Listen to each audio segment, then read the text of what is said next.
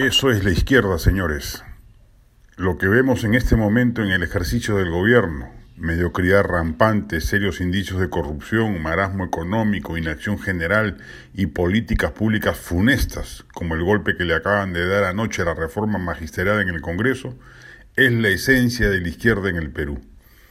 No tenemos una izquierda progresista o liberal capaz no solo de entender que el funcionamiento de una economía de mercado capitalista no está reñido con un proyecto político redistributivo y que puede convivir perfectamente, sino que no está en capacidad de exhibir cuadros tecnocráticos con la mínima capacidad de ejercer puestos públicos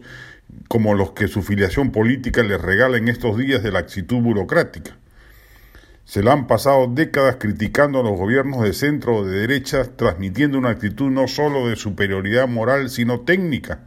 Y hoy vemos que todo no pasaba de ser fufuya política, porque en los hechos lo suyo es de una medianía de escándalo,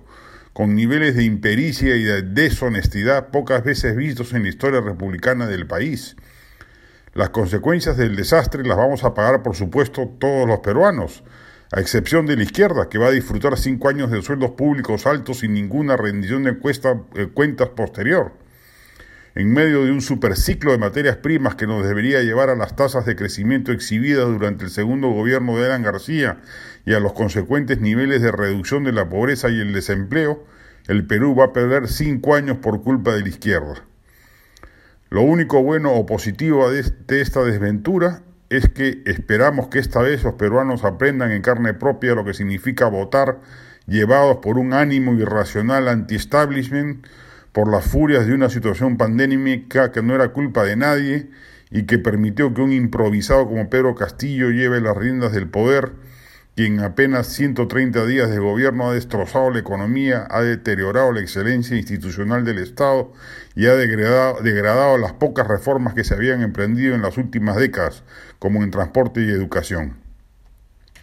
Nuestra izquierda está anquilosada en materia económica y política.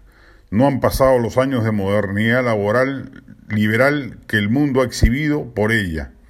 Sigue atrapada en lógicas binarias del siglo pasado y por eso cuando asume alguna cuota de responsabilidad de poder guiada por prejuicios y anteojeras ideológicas,